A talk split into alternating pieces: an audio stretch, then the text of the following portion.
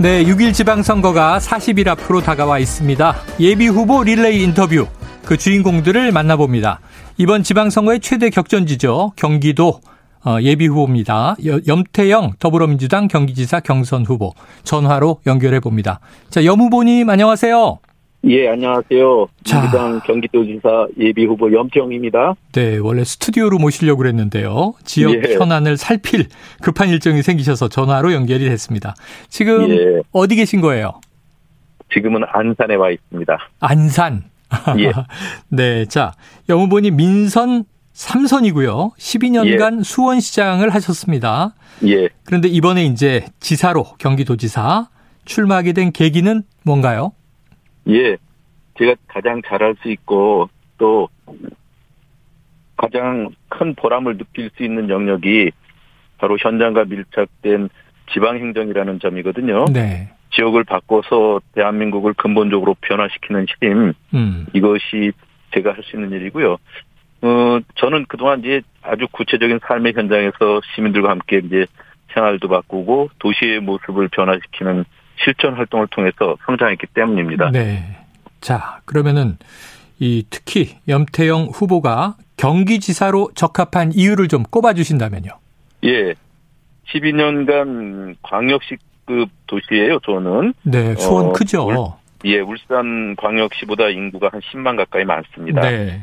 어, 그 큰 도시 행정을 하면서 산적한 많은 문제들을 해결해 왔고, 그리고 이미 광역시 급 단체장을 한 데다가 삼선 도전 때는 67%로 그 당선됐거든요. 네네. 준비된 도지사 이런 소리를 들어온 이유라고 할 수 있고요. 음.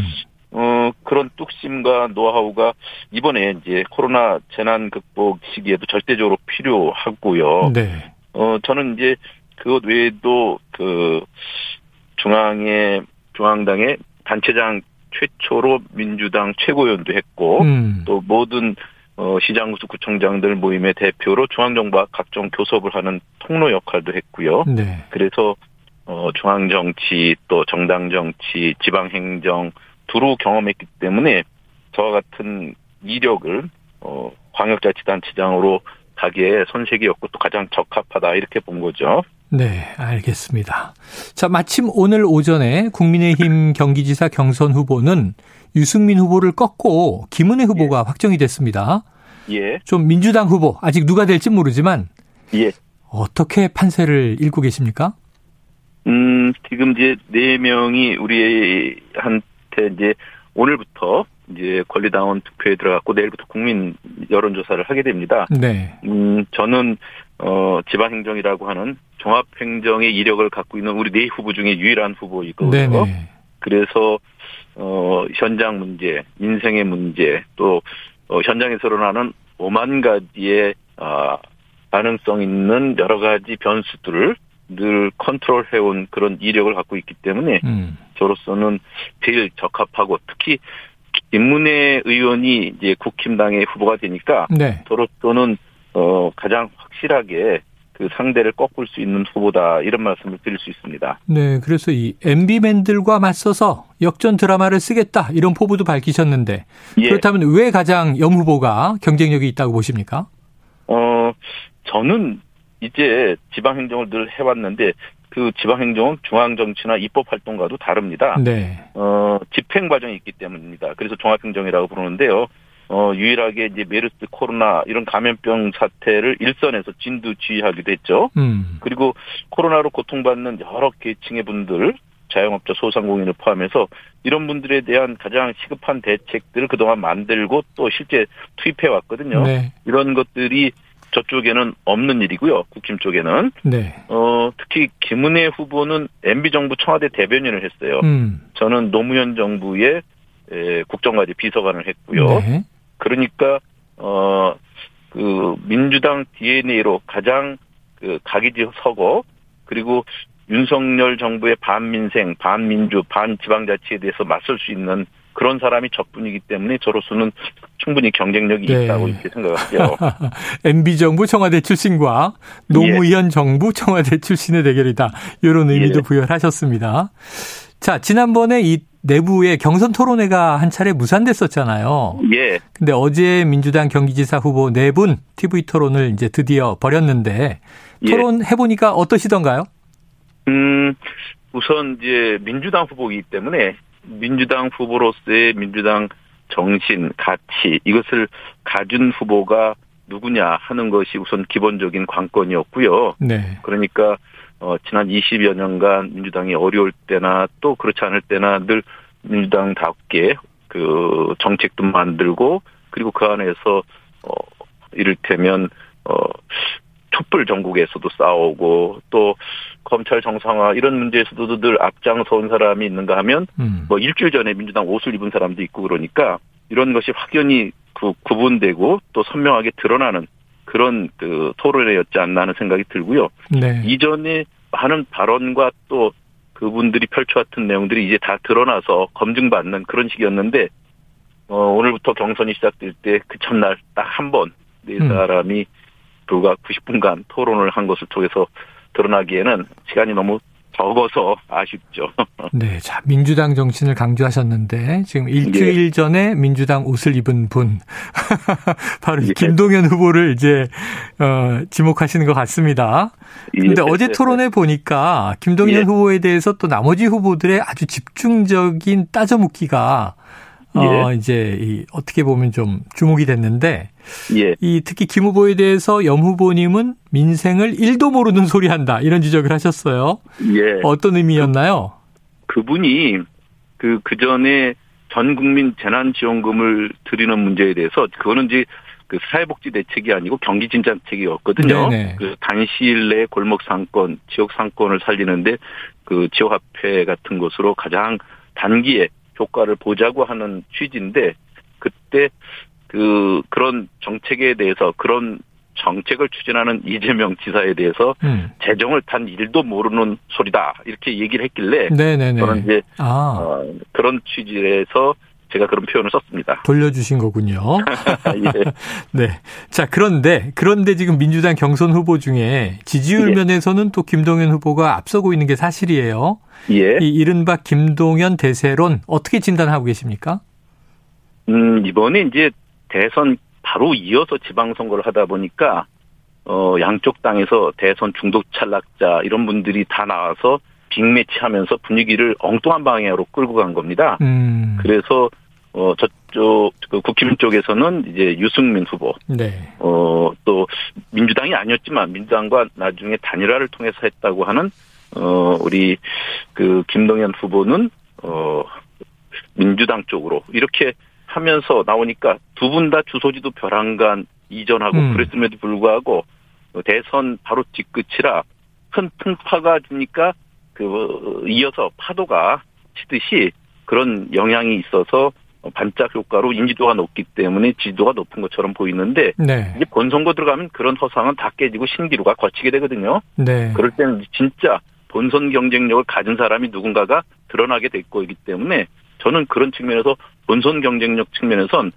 어, 국힘 쪽에서 예상됐던 후보 지금은 확정됐지만 네. 우린 처음부터 예상했던 바거든요. 음. 국힘의 김문혜 후보에게 가장 각이 서고 또 실제 실전의 실력으로 드러나서 비교될 때 예, 확실히 우세를 점칠 수 있는 사람이 저, 저기 때문에 저는 그런 측면에서 지금의 그거는 별 의미가 없다. 그리고 진짜 어 이번에 이제 본 경선을 치르더라도 음. 결선이 있거든요. 그래서 네네. 결선 후보로 제가 가면 그것은 단지 바로 잡힐 수 있다는 생각을 갖고 하고 있습니다. 네. 자, 말씀하신 대로 지금 반짝 효과다, 신기루다 이렇게 분석해 주셨는데 자, 경기지사 본경선 민주당은 오늘부터 시행이 되고요.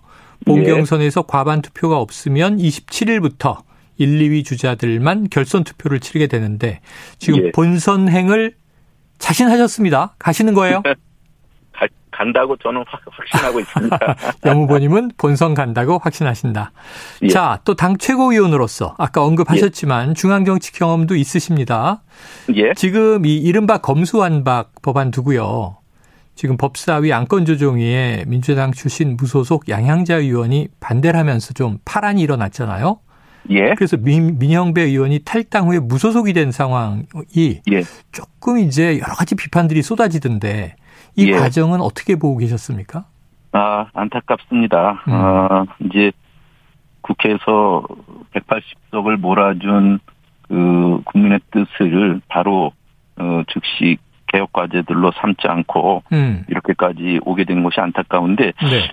2017년 문재인 정부가 들어서고 때 대선 공약집에 맨 처음에 나오는 것이 국가 권력 구조의 개선입니다. 네네. 개혁인데 그때 이미 이제 이런 얘기를 다 목표로 삼고 했고 초대 이제 박상기 법무부 장관 시절에 논의가 돼서 조국 장관 또 그 이렇게 지나오면서 수사권 경찰 이관은 됐는데 그 이후에 그 6대 범죄를 이 음. 사항, 6대 범죄에 대한 수사만 검찰에 남겨둔 거거든요. 네네. 가장 중요한 숙제를 그동안 못한 거예요. 음. 그런데 이제 현재 검찰총장 출신의 대통령 또 최측근 주요 수사 대상자였던 한동훈 법무부 장관 내정자 이런 일이 벌어지니까 네. 정말 검찰 공화국에 대한 우려가 현실화돼서 음. 지금으로서는 그 이것을 하지 않을 수 없는 이런 네. 상황이 됐다 이렇게 보거든요. 네. 그래서 너무 안타깝지만 이번에 이것을 그 밀린 숙제 하듯이 하지 않으면 네. 그 이후에 검찰 공화국에 대한 우려가 더 크기 때문에 현실화될 수 있는 가능성을 놓고 우리는 네. 지금 이 과제를 부여안고 해결하지 않으면 안 되는 그런 일이 됐습니다. 예, 이 와중에 지금 이 프로그램이 진행되던 조금 전 12시 시간대에 예. 예, 그 전에는 이제 이미 권성동 국민의힘 원내대표가 박병석 국회의장의 중재안을 받았고요. 아, 예. 민주당이 오늘 의총을 통해서 결국 박홍근 원내대표도 이 박병석 중재안을 받는다. 여야가 예. 모두 중재안을 받았어요. 지금 다행이네요. 상황은 좀 가다 아, 다행이라고 보십니까? 어, 두 당이 받아서 투표하는 것보다 국민들에게 그래도 네. 어, 양당이 합의해서 하면 훨씬 나은 거 아닌가요? 아 합의해서 이 여야 예. 합의로 처리되게 돼서 다행이다. 예. 근데 네. 전 지금 정확한 내용을 지금 확인하지 못했기 때문에 네네네. 예, 제가 지금 현장에 있어서 그걸 아. 못 확인했는데 그 사실은 어 어떤 거든지 여야가 조율하고 합의하는 것이 그 국회의 본뜻이 아니겠나 싶어서 네. 어쨌든 네. 저로서는 그 밀림 숙제하는 것의 심정보다는 그래도 합의됐다니까 다행인데 그 내용은 좀 따져봐야 될 것 같습니다. 알겠습니다. 자 서울시장 컷오프 사태가 발생했을 때요. 지금 예. 다시 예. 이제 100% 국민 경선으로 돌아왔습니다만 예. 이재명 전 후보 지금 이재명 고문이죠. 당 지도부를 설득했다 이런 보도도 나왔어요. 예. 지금 좀 당이 여러모로 어수선하다. 자, 그렇다면 이재명 상임 고문의 등판 얘기가 늘 나오는데 이 대목은 예. 어떻게 보십니까? 음, 저는 이번 국회의원 자리가 비었다고 이상 고문이 나서지 않을까, 나서는 것은 좀 그, 그분의 본 뜻이 아니지 않을까 하는 아, 생각이 듭니다. 왜냐하면 이 대통령 선거가 얼마 전에 끝났고 네. 또 몸도 마음도 추스려야 될 것도 많고 그리고 또 이후에 준비해야 될 일이 많은데 이렇게 너무 재촉해서 나오시게 하는 것은 네. 그 여러 가지로 부담이 되지 않겠냐는 생각이 들고요. 음. 이번 이제 지방선거 때 이제 상임고문으로서 주요한 역할들 좀 많이 하시고 그러는 가운데 8월에 전당대회를 준비하시는 것이 그 이재명 상임고문을 위해서도 훨씬 낫고 그분을 또 제대로 보필하는 방법이 아닌가 하는 생각이 듭니다. 알겠습니다. 자, 너무 빨리 나와서 좋을 것이 없다. 자, 영 후보님 민선 삼선의 관록으로 민생 문제 예. 해결의 전문가로 불리십니다. 예. 경기도의 베드타운 전락을 막아야 한다. 이런 또 문제 지적도 하셨고요. 예. 경기도의 주거 공간 쏠림 현상이 큰데 예. 자, 가장 먼저 해소해야 할 과제 뭘로 꼽아 주시겠습니까? 어, 저는 그 경기도의 부동산 주택난 이것을 꼽고 그 다음에 교통 문제를 꼽습니다. 아, 주택 교통. 예. 그 경기도 전역을 다니면서 많은 분들을 만나는데 한결같이 음. 그 교통 문제. 네. 경기도민의 출퇴근 시간이 전국에서 가장 길거든요. 네.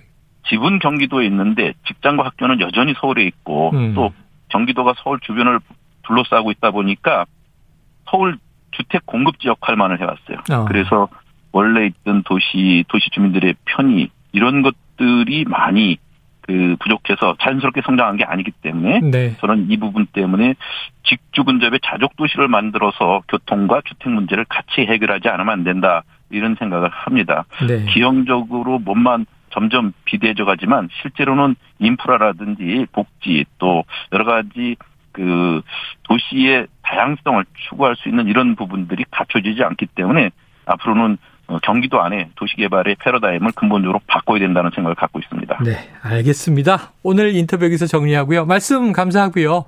열심히 뛰어주시기를 예. 또 당부를 드릴게요. 경쟁력을 갖고 네. 본선 때 뵀으면 좋겠습니다. 알겠습니다. 고맙습니다. 감사합니다. 예, 자 6일 지방선거 예비 후보 릴레이 인터뷰 오늘은 염태영 더불어민주당 경기지사 경선 후보와 함께했습니다.